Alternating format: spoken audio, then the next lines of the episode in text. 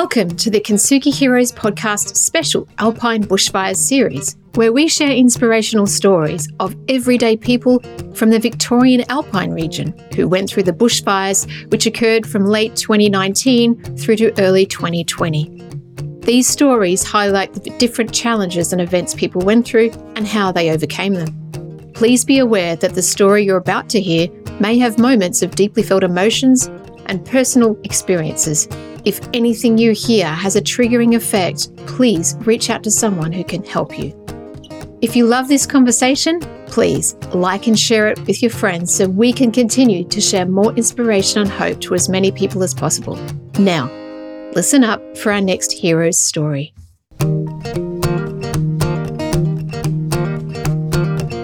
My guest today on the Alpine Series Conversations is with Darren Murphy, what a great man Darren is. So passionate, so caring. He's a retired Army Major and a club secretary and the recovery planner for the Alpine Black Saturday bushfires. He did a lot of work in and during the fires and the recovery efforts afterwards. This story from Darren is all about that. It's not about him, it's about how he and the Lions Club in Myrtleford rallied together and what they did to actually support the, the community, the people that were directly affected, and how they did socialising for fundraising and improve things. He talked about infrastructure. We, they went from the fires straight into COVID, and there was an influx of people from the cities landing in their town, and the town just wasn't prepared for it. He's a very passionate community member, and I love that he provided that lens, that different experience of the fires and whilst he wasn't directly personally impacted by the fires, just like everyone else there, they were all impacted by the fires, and it was a, it was a team effort. He is a big team effort man, and I just loved it. Please enjoy this one with Darren Murphy.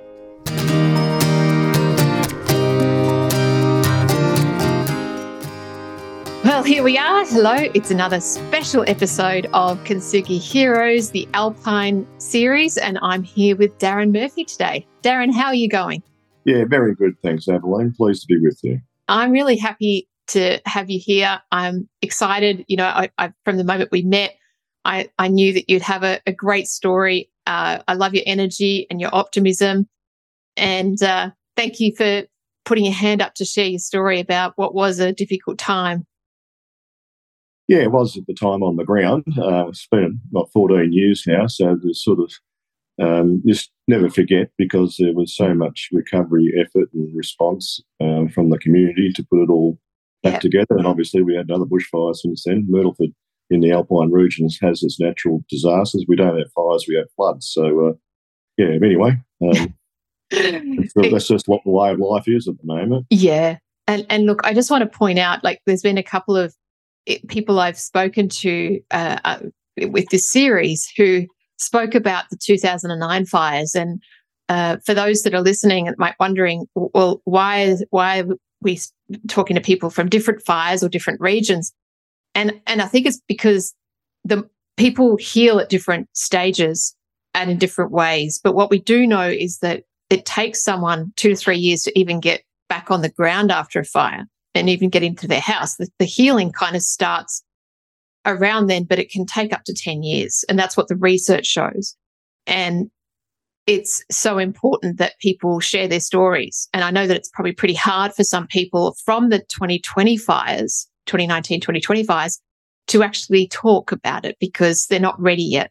Whereas you've had 14 years, you're, you're able to articulate and get this out. And I think it's important for people to understand that, that time gives you that ability because you've been through a lot of your healing yeah, and, and the necessary phases of that healing journey. But I wasn't actually a casualty in the fires. I was mm-hmm. sort of part of the response from a service club perspective. And that's the story I'll share with you today. Wonderful. Well, mm. let's get into it then, shall we? I'm going to hand the mic over to you and ask you to take us back and, you know, t- take us through your story. Yeah, okay. Well, thanks, Aveline. Look, um, my name's Darren Murphy, as you've introduced me, and um, uh, I'm a someone, I don't think I'm a hero. I say I'm someone who volunteers and steps forward. Um, I suppose that was ground into me as a child when I was in the Boy Scouts, like be prepared, do your best. And then, of course, I have a background in the Australian Defence Force in the Army, and you know when things go to to, to poo, you, you step forward and try and help, and uh, that's been my story. But I come from a family of volunteers. My uh, grandfather did 63 years in Rotary. My father did 40, and my mother even done volunteer work when she retired as a teacher on outback stations for 15 years, and they've all been yeah part of my volunteering. Uh, but I really didn't get involved in volunteering until I left the army because I was moving every 18 months in different communities.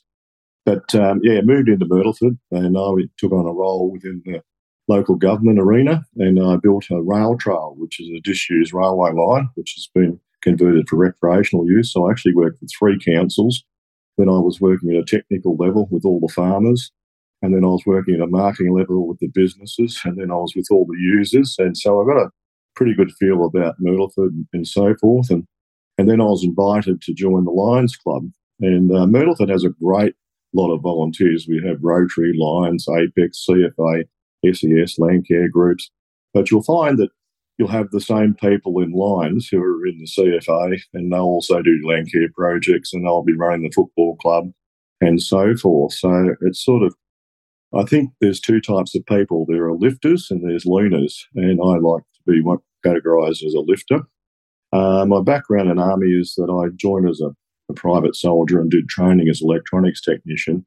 But then I was fortunate enough to be considered for training. Um, at Duntroon, I was put back into a mechanical engineering discipline and basically trained as a logistician.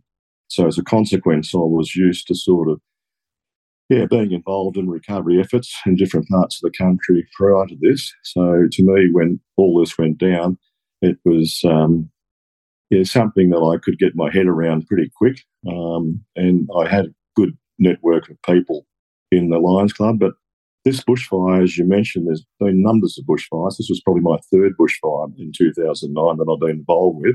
In 2000, we had um, you know, the Stanley fires, and uh, we responded to that because we had Lions Club members who at Stanley had orchards, and, and we got involved to help that Lions member. Um, then we had the sort of the uh, 2003 fires that was sort of in the national park, and then we had obviously the Black Saturday bushfires.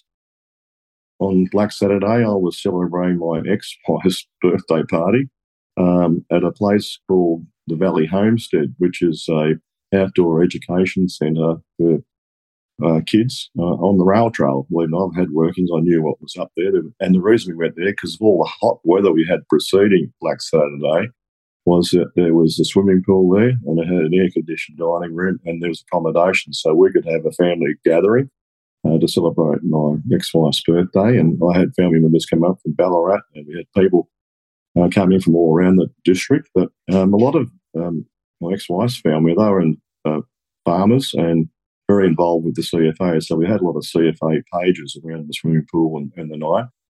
And we were already on edge because we knew it was a high risk day. So when it did happen, uh, yeah, we reacted, of course. Uh, we initially thought that we would stay there.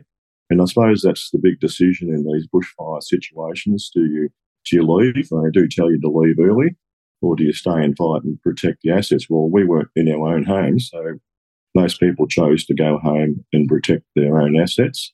My own family members, well, they chose just to get out of Dodge, I suppose you could say, and they got in the cars and went down the Hume Freeway. And of course, they had the kind of confrontation of seeing fires on either side of the Hume Freeway. So that was a bit sobering to then understand how the enormity and the size of the fires.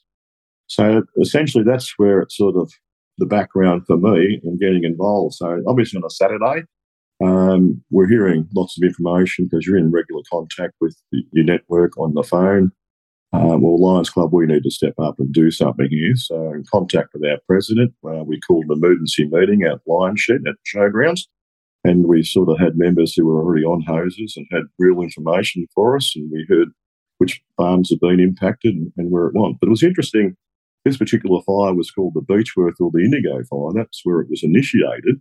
But that was probably about 20% of the impact. It was 80% of it was in the Alpine area. And, uh, and that had some effects with when it came to sort of getting uh, financial support after the fires. So um, anyway, that's where I was up to there. Now, on the Sunday, yeah, we met, had a, a round table, sort of got more real information about what had happened and how we could respond. And obviously, in these situations, we go back to the Maslow's hierarchy of needs, and that is that, you know, food, water, shelter, um, support in any way possible. And we were mindful that, um, yeah, these people are very stressed out. What was the first need? So we thought water. So um, through the large network of people, we had a water contractor um, and we engaged him. We didn't know how we were going to pay for it, but let's just get the water truck. and You go and visit every farm gate and you fill their water tanks up because undoubtedly they have used those water, that water in the protection of their assets. Um, and yeah, he was probably the first responder. They hadn't farmers and landholders hadn't seen anyone. Next minute, Larry turned up with his with his truck and and what are you doing here? Oh, well, well, the Lions Club sent us out here to fill up your tanks. If you want a tank of water, we'll fill it up for you. So that was, yeah, it was very positive. Larry will have a story to share, I think, about that. Um, at the same time, I mentioned that family members went home to protect their property. We had some which were landholders of Rosewhite, and uh, they were confronted with their front paddocks burning towards their houses. So they actually had to drive up their roads, get in front of the fires, and then protect their personal property and their hay sheds. But it was, and they still had lots of damage with, you know, kilometres of fences, you know, stock that were killed or had to be destroyed or injured. Yeah, as you say, it's a pretty horrific uh, scenario that you are confronted. And of course, as a volunteer organisation, we'll do as much as we can. Um, and we might be involved for one or two months, but beyond that, we've got to get back on with our lives. And the legacy is that these people are then left to their own devices through the government organisations to, to do their own recovery. Um, in our assessment, we identified that there was a need for the people affected to get together also. So our second priority was to get involved with the Mudgee Gonga Hall community, and we arranged the social um, for them. So we had uh, lions and lions ladies prepared food and they went out as couples as opposed to just all blokes because we're unfortunately we're a club that's all blokes and uh, and having them because they knew most of the people who were going to be there and uh, we provided the refreshments and they were able to find out face to face what had really gone down and who was affected and the extent of their damages and how can, we could help and and so forth. So um, yeah, as I mentioned, Lions Club, our club got involved, but then the district got involved. Uh, Lions Club uh, Myrtleford is one of 61 clubs in the V6 district. And uh, all of a sudden, they get a phone call from the district governor. He's got a disaster fund, and how can we help? Um, and a consequence of that, we had a bit of a team meeting at the Buffalo Hotel, and uh, I'd sort of gave a presentation and saying, "Well, this is our first phase. Uh, we've responded by doing this, this, and this, and then subsequently we'll be doing other stuff." So effectively, what happened was our district um, collectively gave our Lions Club $100,000 um, because we make $25,000 a year in our club uh, running the rodeo each year, and we put that right back in the community and Lions programs, including the district's governor's um, disaster appeal. And uh, we've sent money overseas, and similarly, we receive money from international organisation as well. So I think it's probably $120,000, $130,000 we end up having allocated to us. So how do you spend it? Um, you don't want to give people double the money because the state government's giving money for different people who have obviously lost everything and temporary housing, but you can't give them enough. You know, and you just got to be fair. Um, but another casualty of the bushfires is not just the people on, who've lost property, it's the business holders because there's an aversion to go into bushfire areas. So the hospitality providers lose a little bit, although they do pick up a lot uh, because all the people come and work and they are accommodated, and obviously the cafes do well and so forth.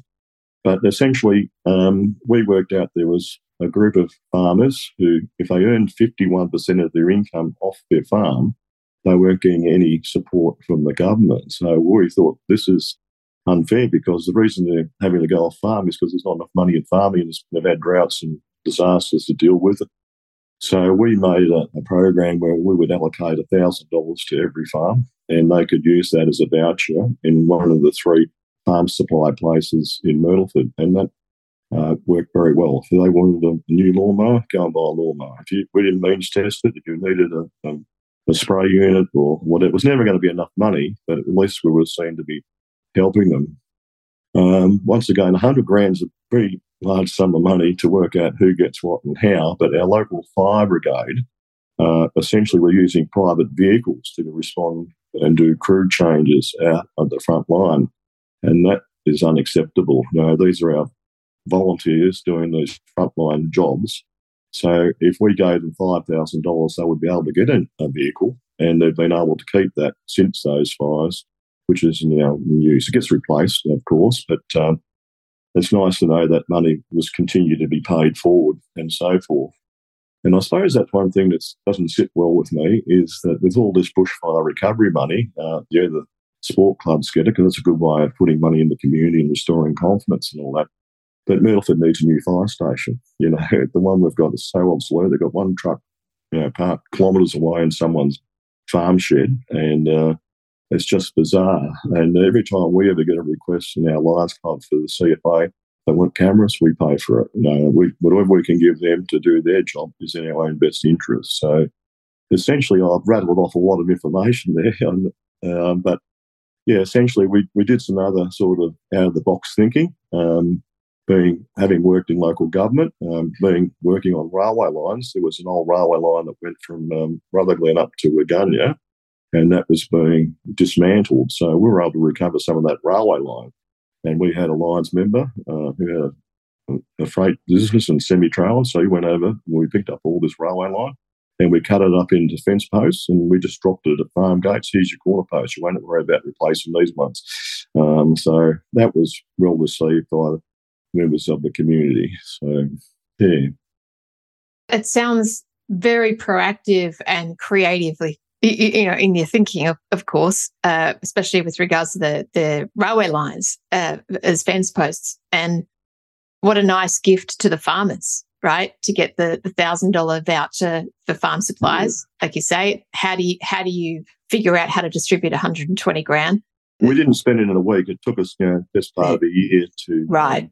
think how we would best spend that money, so it would continue to pay for and be fair to all mm. the affected people in the community.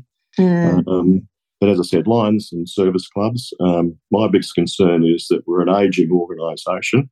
You know, 14 years ago, our average age was 55 thereabouts, and now our average age is 69, and the replacements aren't coming through. So that's a some concern because they not just us, it's um, the CFA, the SES, the land care groups, and you know, it's all part of the community mm. uh, capacity, I suppose. Yeah. Mm. Where were you living were you living in Myrtleford at the time of the 2009 fires? Yes, yeah. No, I've been resident in Myrtleford for well, 23 years. I unfortunately, with the rental crisis that's going on in Australia, well, that affected me. I'd been renting, um, and I got asked to vacate my unit, and um, then there was nothing else available. Um, there were some pretty ramshackle houses at exorbitant prices, but I thought, no, so I essentially did some house sitting, um, looking after people who had chooks mostly. they were going on holidays, needed someone to keep their chooks alive. Um, but essentially, um, about 16 weeks, I realised I didn't, I couldn't afford to live in Myrtleford anymore. Uh, since COVID, the whole, all these small communities have suffered greatly from the lack of the casual worker because they obviously need to rent properties, and uh, as a consequence, um, there's just nothing to rent. And if it is available, you'd have to um, work two jobs to pay the rent. And um, I don't necessarily think that's the way I want to live in, in my older age. But, yeah. Um, and it's the same as the nursing home in Myrtleford. You know, they've got spare beds, but they can't open the rooms because there's no one to service them. And why can't they? Because they won't pay the people who have to service the rooms enough to live there. So it's sort of a, a catch 22. And this is being played out right across the whole country. I don't know how you fix it. Um, people smarter than me will work it out. So, mm. How did COVID affect? Like you, have sorry, you've just um, talked about uh, the effect of COVID on rental and you're moving. The 2019 fires, 2020 fires, that happened over the summer break, right? That summer period, and then of course COVID hit in March, April. You know, the, we were in lockdown. How did how did you see the impact of COVID on the bushfire recovery versus 2009? Yeah, well, I suppose it's um, well, bushfires affect it, lots of people. It's not just the people who are, who are farmers and landholders and primary producers. It affects the businesses. Everyone takes a hit. Um, And then I suppose the, the COVID thing is we stopped sort of spending money in our hospitality places, um, and that causes a lot of, I suppose, um, angst in the community because they expect to go and have a coffee and then they're not open because they're mums and dads' businesses and uh, and they can't afford to pay someone because they're not turning over enough money to make it. Then you know, they've got to close their businesses for two days a week. And obviously, in the Alpine area, it's uh, a tourist area. And obviously, post COVID, we had a, a, tourism boom because everyone came out of the cities and they basically um, liked the lifestyle that we were living. Like, um, I remember when I came to Myrtleford in 2000, uh, the visitor centre was at the Ponderosa Cabin in the main street and used to close at Saturday lunchtime. And I thought, what's going on here? You know, it's a tourist town. It's closing the visitor centre at lunchtime on Saturday. And I suddenly had to think through what's why people live in rural areas because you live there for the outdoor activities that it provides. They go walking, fishing, hunting, and so forth. So the town's changed because of major tourism activities like rail trails and, and festivals and events that are run in the northeast. But anyway, um, yeah, a lot of people came out of Melbourne, uh, obviously having holidays after being locked down, saw the prices of real estate, thought, yeah, this is really good. We'll do that. And um, and this is what's happened. All the housing stock has been purchased by people who, some of it's gone on to Airbnb. I wouldn't say that's all of it, but um, uh, in Bright at the moment, they've got you know a major housing development being planned. Uh, rural land's been um, sold and it's going to be turned into residential. And there's going to be another 380 houses in Bright. That'll be a thousand cars. So essentially, you can't find a car space now. So I don't know what's going to happen when you have another, you know, thousand cars there. And that's what's happened. People who are living in Bright don't like what's happened to their town. A lot of them moved to Myrtleford. And, and slowly but surely Myrtleford's changed in its dynamic as well. But getting back to your question, yeah, double whammy, having bushfires and um, COVID.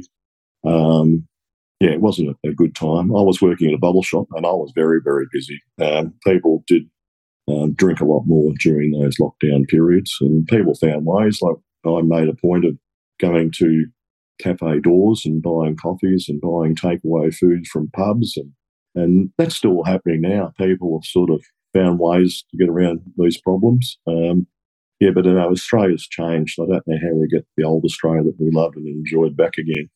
Uh, you've you've raised a really interesting point about this uh, the, the, growth in these little towns, right? Uh, since COVID, like people left the city in droves, and I know um, what that meant for our region as well. And just thinking about the towns, Myrtleford, Bright, and all around there, they're all fire prone areas. What, uh, so they've moved at a time where people have kind of got out of that initial stage of the post fire impact and, and trauma. You know, people will be getting into new homes uh, um, if they if they lost their prop if they lost their home. Now, these new people are coming in that probably see it as a lifestyle change, right? do they have any awareness of what it means to live in a rural area?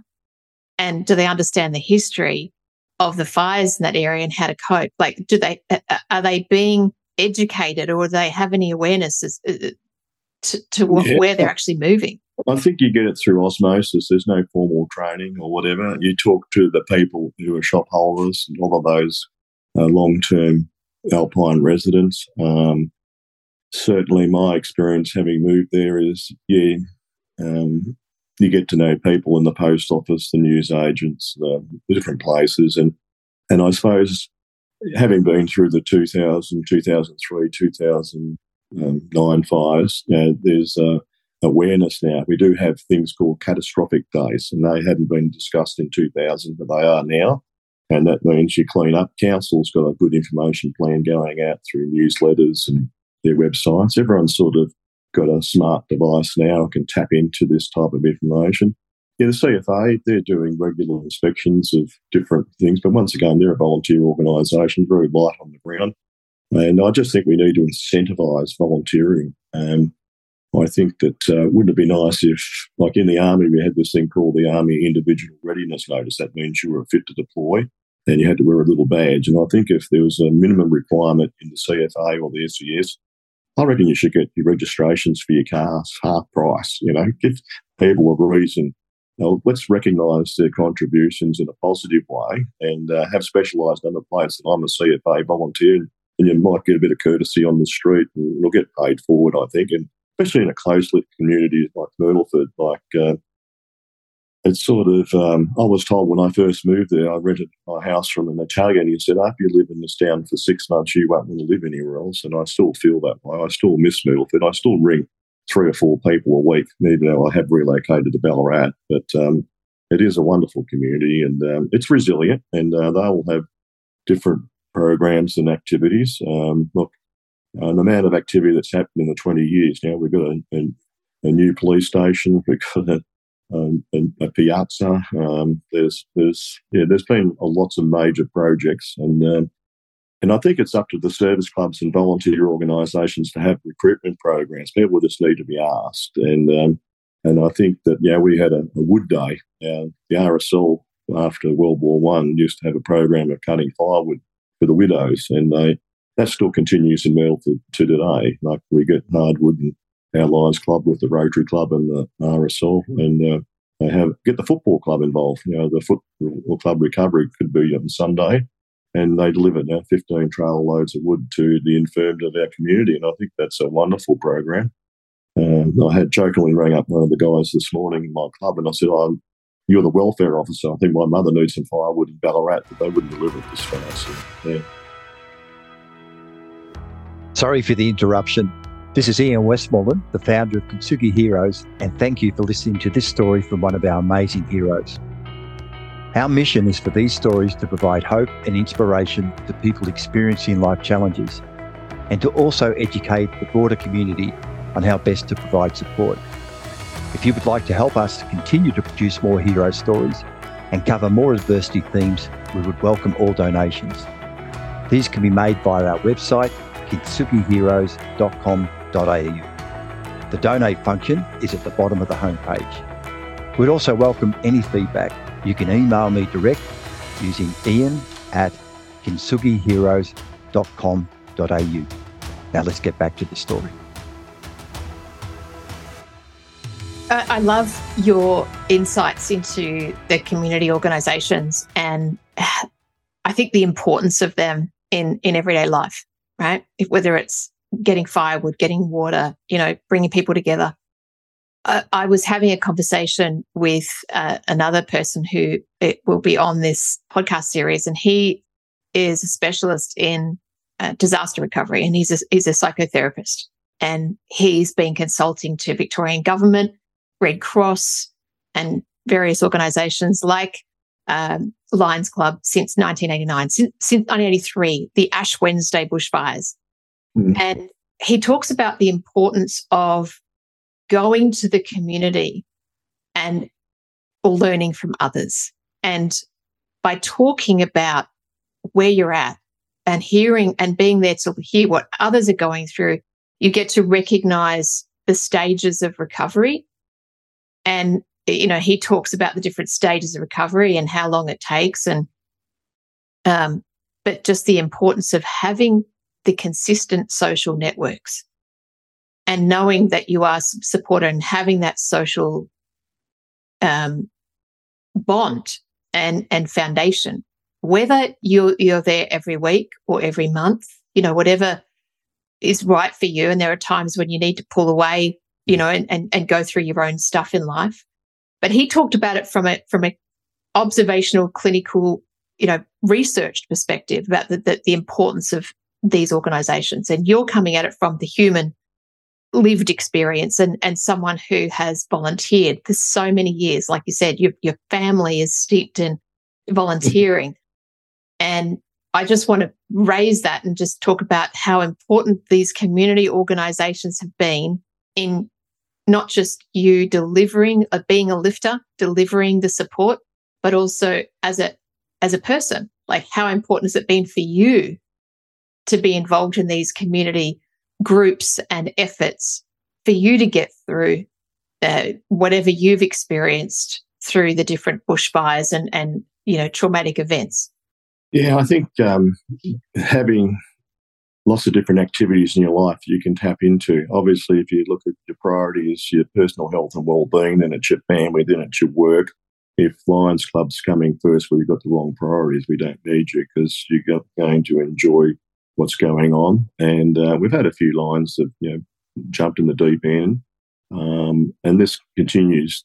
People struggle with the pace of life nowadays. It's not just the financial mum and dad are both working. Um, has a wonderful sports program, or I'd say the Alpine Shire. I wouldn't just narrow focus and say Myrtleford. That's the community I've lived and breathed in. And um, there's a bit of rivalry between the towns, as there are in all local small communities. But um, there's some wonderful sporting and outdoor activities, and they're the sorts of things that keep you mentally, I suppose, calibrated um, with with whatever. And through those, I suppose, family gatherings and networks. Um, you can talk about the worst moments in your life, and people can say, um, "Look, I'm always mindful that when someone tells you they've been through this, and you try and tell them your same story, and you think, well, no, I haven't walked in your shoes, and you know, I didn't stand there with a hose and and fight the fires and see what was happening. I didn't have to go out and live it for two, three years, and as Ian has spoken about uh, at many times, is there's still a lot of damage from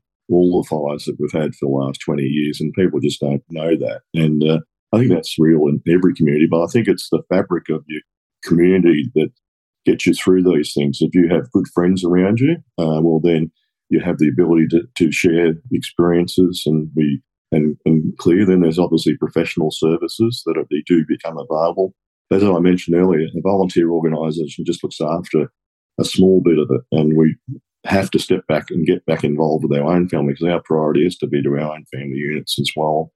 But um, no, Myrtleford is a vibrant community. Uh, Alpine Shire is a, vibrant place to live, and uh, the reason people live there and don't earn half million job, dollars jobs in Melbourne because they don't they like the lifestyle and uh, and and the opportunities that provide to their families and so forth. So, but I think it's just that $64 million question is how we get the next generation engaged and involved and in these social groups where they can talk through some of their problems, um, which are not just all because of natural disasters. They've got lots of problems for lots of reasons. And that's just the fiscal liabilities they've got ahead in their lives trying to save up a deposit for a house, um, meet their outgoings, you know, meet the 25% increase in power and so forth. And uh, there are other welfare organisations in Myrtle. Sadly, the churches uh, are disappearing. Uh, people aren't going to church, and that's where I got my value system as a child. Is that we went to um, our local church, and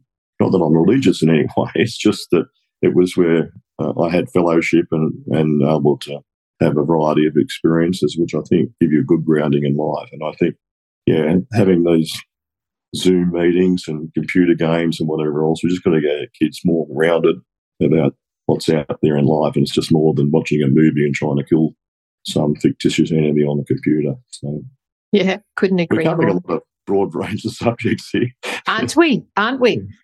What's been the most um, looking back over the 2009 fires, Darren? Mm-hmm. What was your biggest learning from that that you then have has carried with you?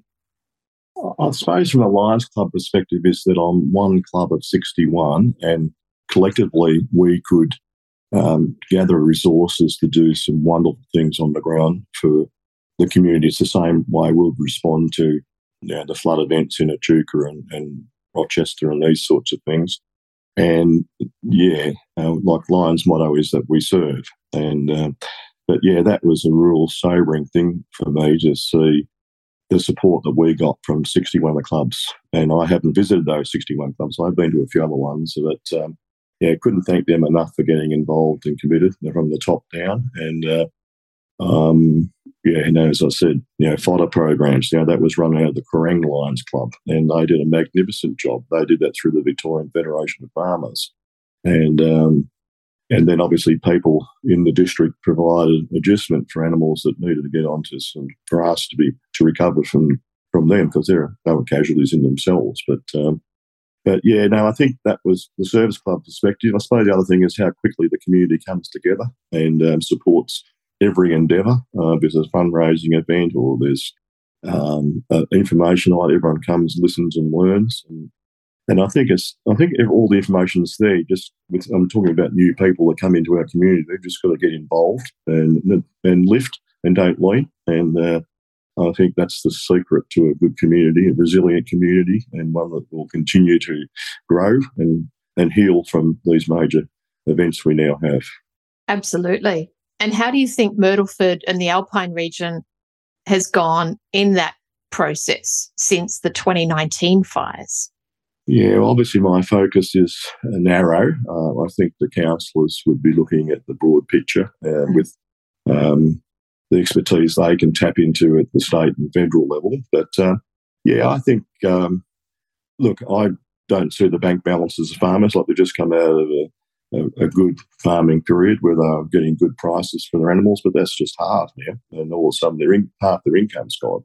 So, do they need a another another flood or a fire event to contend with? No, they don't. But that's that's the challenge of being farmers in Australia. Um, it's not just Victoria that suffers it. It's um, um, it's right, right across our whole country. Like having been in the army, I was in Darwin during the Katherine flood event in 1998. One thing that did grow out of um, um, the Black Saturday bushfires was Blaze Aid and the butlers out of Kilmore. They did a remarkable job pulling together people, like-minded people, and they were basically the Grey Nomad um, brigade that were travelling, and all of a sudden they came to Blaze Aid sort of camps at different locations and help with fencing. They would go in and uh, remove the old fencing, help you know dispose of stock, and uh, I, I got a bit involved with that when Bridgewater got flooded, and uh, another mate of mine who's a retired major uh, set up a, a, flood recovery camp using the Blaze Aid bushfire assets. And uh, amazing, once again, all these um, uh, non-government agencies like First Bite program, food becomes available. Like it's just having people with knowledge, and I think what you and Ian are doing by making these podcasts available just make you realise that um, uh, you only find out stuff by asking, and um, and then through experiences and tapping into resources within the community, um, because um, yeah, people are a valuable resource, and um, mm-hmm. and everyone's got a good idea. Like when you join Lions Club, you ask you you don't ask them to do jobs. You ask them what their motivation is, and then give them that job. You know what I mean? It's not everyone's going to do the same job. Uh, yeah, you you get an older head, a wiser head as you get older, um, and yeah, people learn through through their experiences, and hopefully just survive the ones. And obviously, with bushfire fighting in the northeast now, they've really got some good programs where you just stay and fight or go early because there's only a few number of roads going in out of Myrtleford and uh, you can get caught out. And uh, I can remember being in the Alpine Shire uh, Recovery Centre overnight in uh, senior citizens in Smith Street and uh, and I had a, a, a, couple come in saying they'll go lie down the tobacco paddock and uh, where the fire comes because green tobacco doesn't burn, unknown to me. I said, okay, well, what's, I can't tell you what to do. It's a personal choice, but I'm thinking of the three little pigs, so I'm going to go for a house of bricks every time. And uh, and you're most welcome to come and be in the centre here, which was set up to provide that immediate first aid in the in the response phase uh, for the people need to get into a safe haven. And uh, yeah, but I suppose everyone's got to be mindful of the alpine risk, and that is yes, you are in a rural area. It's very isolated. There's not enough ambulances and um, response assets, and you're not necessarily going to see a fire truck turn up to the door because it may be looking after a vital asset within the town. So you've got to have your own assets available and, and keep a tidy and, and household. So, hmm. yeah, and and that's really wise and a really important point that a couple of people have actually made as well you know, and that is to be responsible and you've got to effectively look after yourself, uh, be ready and not assume that some helicopter or a, uh, a fire truck is going to come and save you. And it goes back to your point of getting involved in the community and these the, the, the resources that are available, um, because there are these things that are have popped up from these natural disasters, like catastrophic day, and there's different efforts to educate and get people's properties ready. And I think it's really important that people are aware, especially these new people that are coming into these towns that think, mm. oh, this is really lovely. Yes, okay, there was a fire, but you know, I'll be okay. You know. Yeah, it was in the army, you'd get posted to a unit, they'd have an induction program, you'd have a week of orientation into the community to find out things. You know, perhaps we need induction programs in, in communities. I don't know which organisation runs it, but just to talk about but there is a community guide which the Alpine Shire um, produces every year and sends out to every um, resident. Uh, within that, there could be, you know, a bit like the old phone book, you know, used to have the all the emergency procedures inside the cover. But we're an IT sort of literate community now. These things could be online, but that's good when the power's running. But if you haven't got the power running, what's the next thing, you know? Like I remember when the first bushfire was around, the first thing I did was fill the bath full of water because if the power goes out, the pumps go out, and you've got no water. And uh, there's sort of lessons learned. But uh, needless to say, I didn't get burnt. But we did have ash falling in the town, which makes you sober up and realise what could potentially happen. And uh, there's some beautiful trees around Myrtleford, and they're all pretty close to people's houses. But uh, yeah, but I think yeah, combined there's uh, an understanding that in rural areas you just got to be aware of your environs, listen to the information that's coming through all the different media, TV, radio. As I say, um, yeah, SES get the job to knock on doors and tell people in the flood situation, you better start packing up because this is far away. But you can go online and look at the river systems and where the major flood marks are and, and work it out pretty quickly for yourself. So, yeah, I think um, yeah, people who are in a, a, flood affected area need to know where the high water mark is. When was the last time it went to that point? Because, yeah, taking your equipment to high ground was safe having to replace it because insurance will never be enough.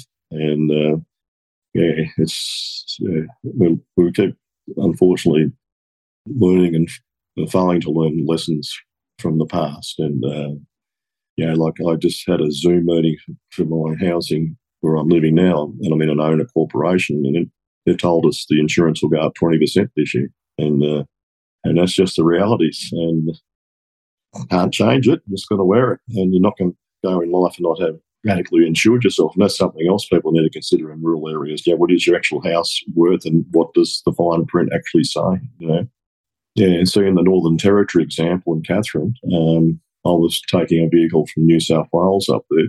But as soon as I crossed into the Northern Territory, it wasn't insured. They don't cover vehicles in Northern Territory. Once again, small, small tip for young players. And at the same time, then not only water damage is the water that falls from the sky, not the water that rises out of the ground. And that's another, you know, the fine print. So you've really got to look at your insurance policies and understand that. Anyway, we're getting a lot of target. I'm a volunteer, and we did some good recovery work. And uh, yeah, I thought it was uh, it was good that we could get involved and make a little bit of a difference to the people affected. Uh, did we do enough? No, we didn't. Um, could we have done any more? Yes, we probably could, but uh, as I said, everyone has to get back to their own lives. And um, uh, you, look, our priority was to look after our Lions Club members. We had some sort of members of directly affected, and we tried to help them first and foremost because they're your friends and your family. And, and that's just something else. Is there's peer support. You know, there's extended families and neighbours, and you know that will always happen in rural areas, um, as, as it should happen in cities as well. But unfortunately, we just live in our shoe boxes in cities. So and and that's one one of the things I think that makes the com- the country areas very different. You know that community uh, aspect and and that sharing that togetherness, that you know knowing who your neighbours are.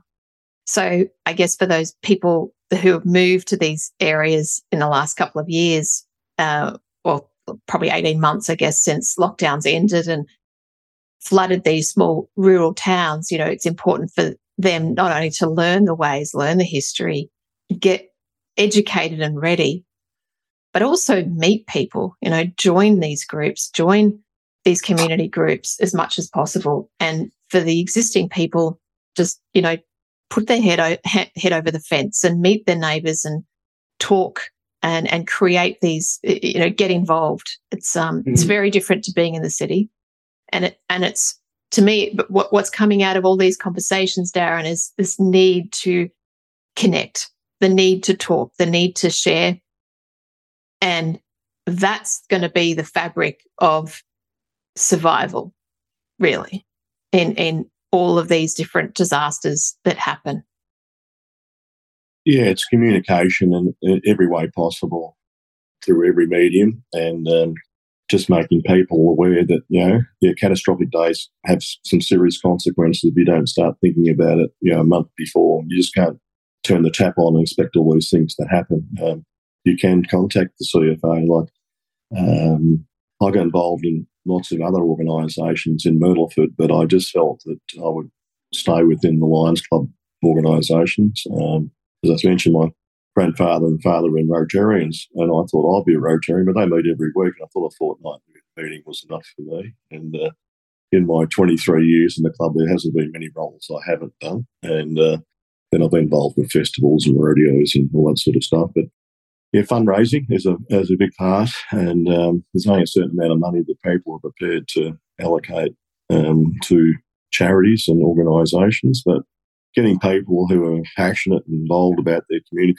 you know, Myrtleford is a, a, wonderful place, and Alpine Shire, I should say, I couldn't should not continue to say Myrtleford because other people, other than Myrtleford people, will watch this podcast.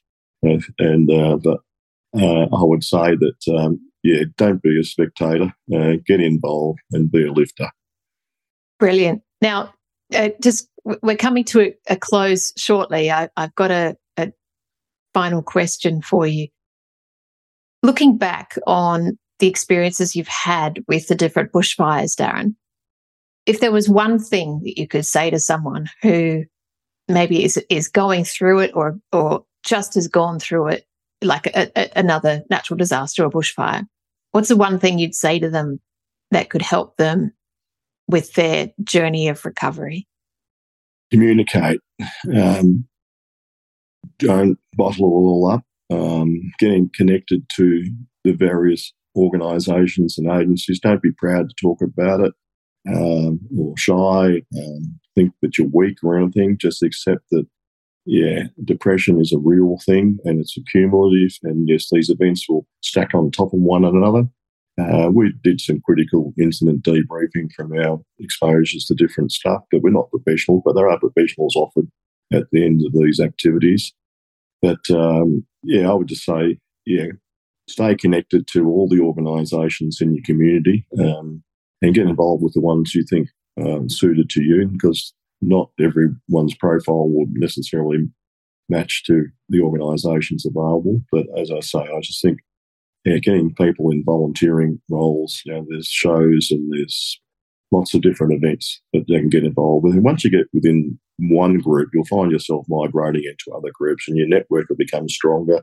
You'll have a bigger circle of friends and you'll enjoy life more. So wonderful. Yeah, great advice uh, spoken from someone who's been through a lot, been there, done that many times. And, you know, I love what you're doing with Lions and um, all the, the different efforts that you've you've instigated and supported and, and helped with over the years. It's been it's it sounds mm. wonderful. It's it's great. Mm.